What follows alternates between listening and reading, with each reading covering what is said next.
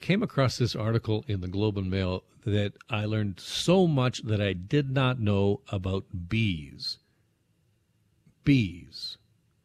Specifically, did you know that the honeybee, that we're all very much concerned, we're concerned obviously about all bee population, but concerned about mass die-offs and all that, that the honeybee is actually not native to North America, that it's, it's kind of like a, you know, it's livestock. It's been in, introduced to this country, and now there's concern that uh, is is possibly that the these these honeybees are out competing or pushed aside or n- natural pollinators. To talk more about this fascinating thing, I'm pleased to welcome to the program Megan Evans, who's the president of the Alberta Native Bee Council. Hi, thanks for having me. Okay, I didn't know this about the bees that we're all concerned about and, and whether or not they're viable, that they're actually not native a native species? Yeah. So, you know, everybody thinks they understand bees, but there's actually so much more to the story. So, uh, the bees that you're talking about are, are honeybees, and honeybees are the ones that live in the boxes. And, you know, there's 40,000 bees in a hive, and uh, we get honey from those bees, and they uh, are really important for crop pollination as well. So, they get shipped around to fields to pollinate those crops. But yeah, they're non-native uh, livestock species essentially, but they have been in North America now for for hundreds of years as they were brought over uh, in the early days uh, with settlers um, many years ago. Okay, so what does that do to native pollinators? Are they being crowded out by these other bees?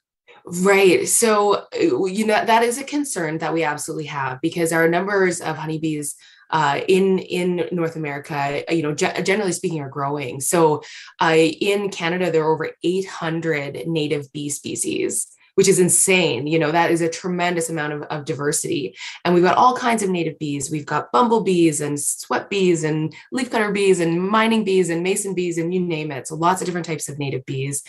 Um, and and the, the, concern is that these uh, these honeybees can potentially spread diseases to those native bees, and as well, uh, there's also concern of competition for limited food resources. Um, so that would be uh, we don't really fully understand when that happens, and that's part of the problem that we really need to to do more research on this topic.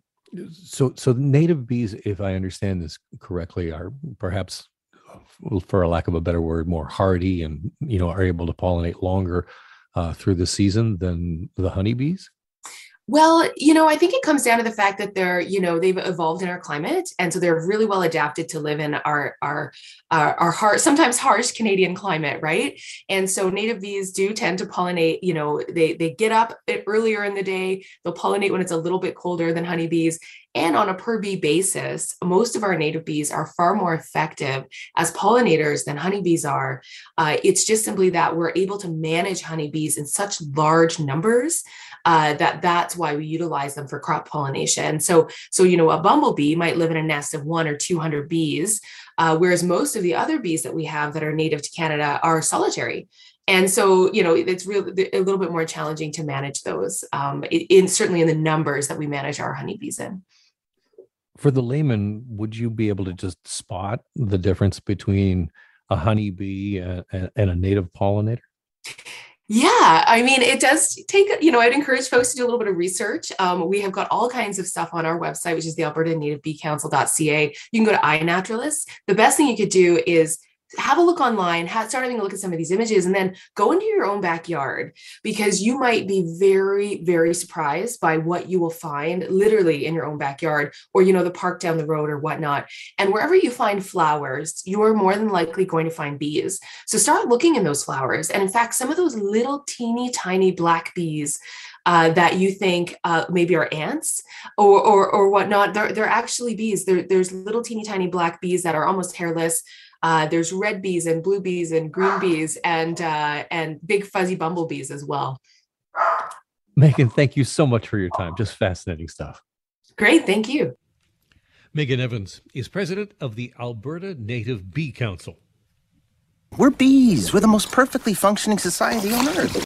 They're perfect. Bees are perfect. What's your on per bee basis? I think that was might have might have been my favorite part of that interview.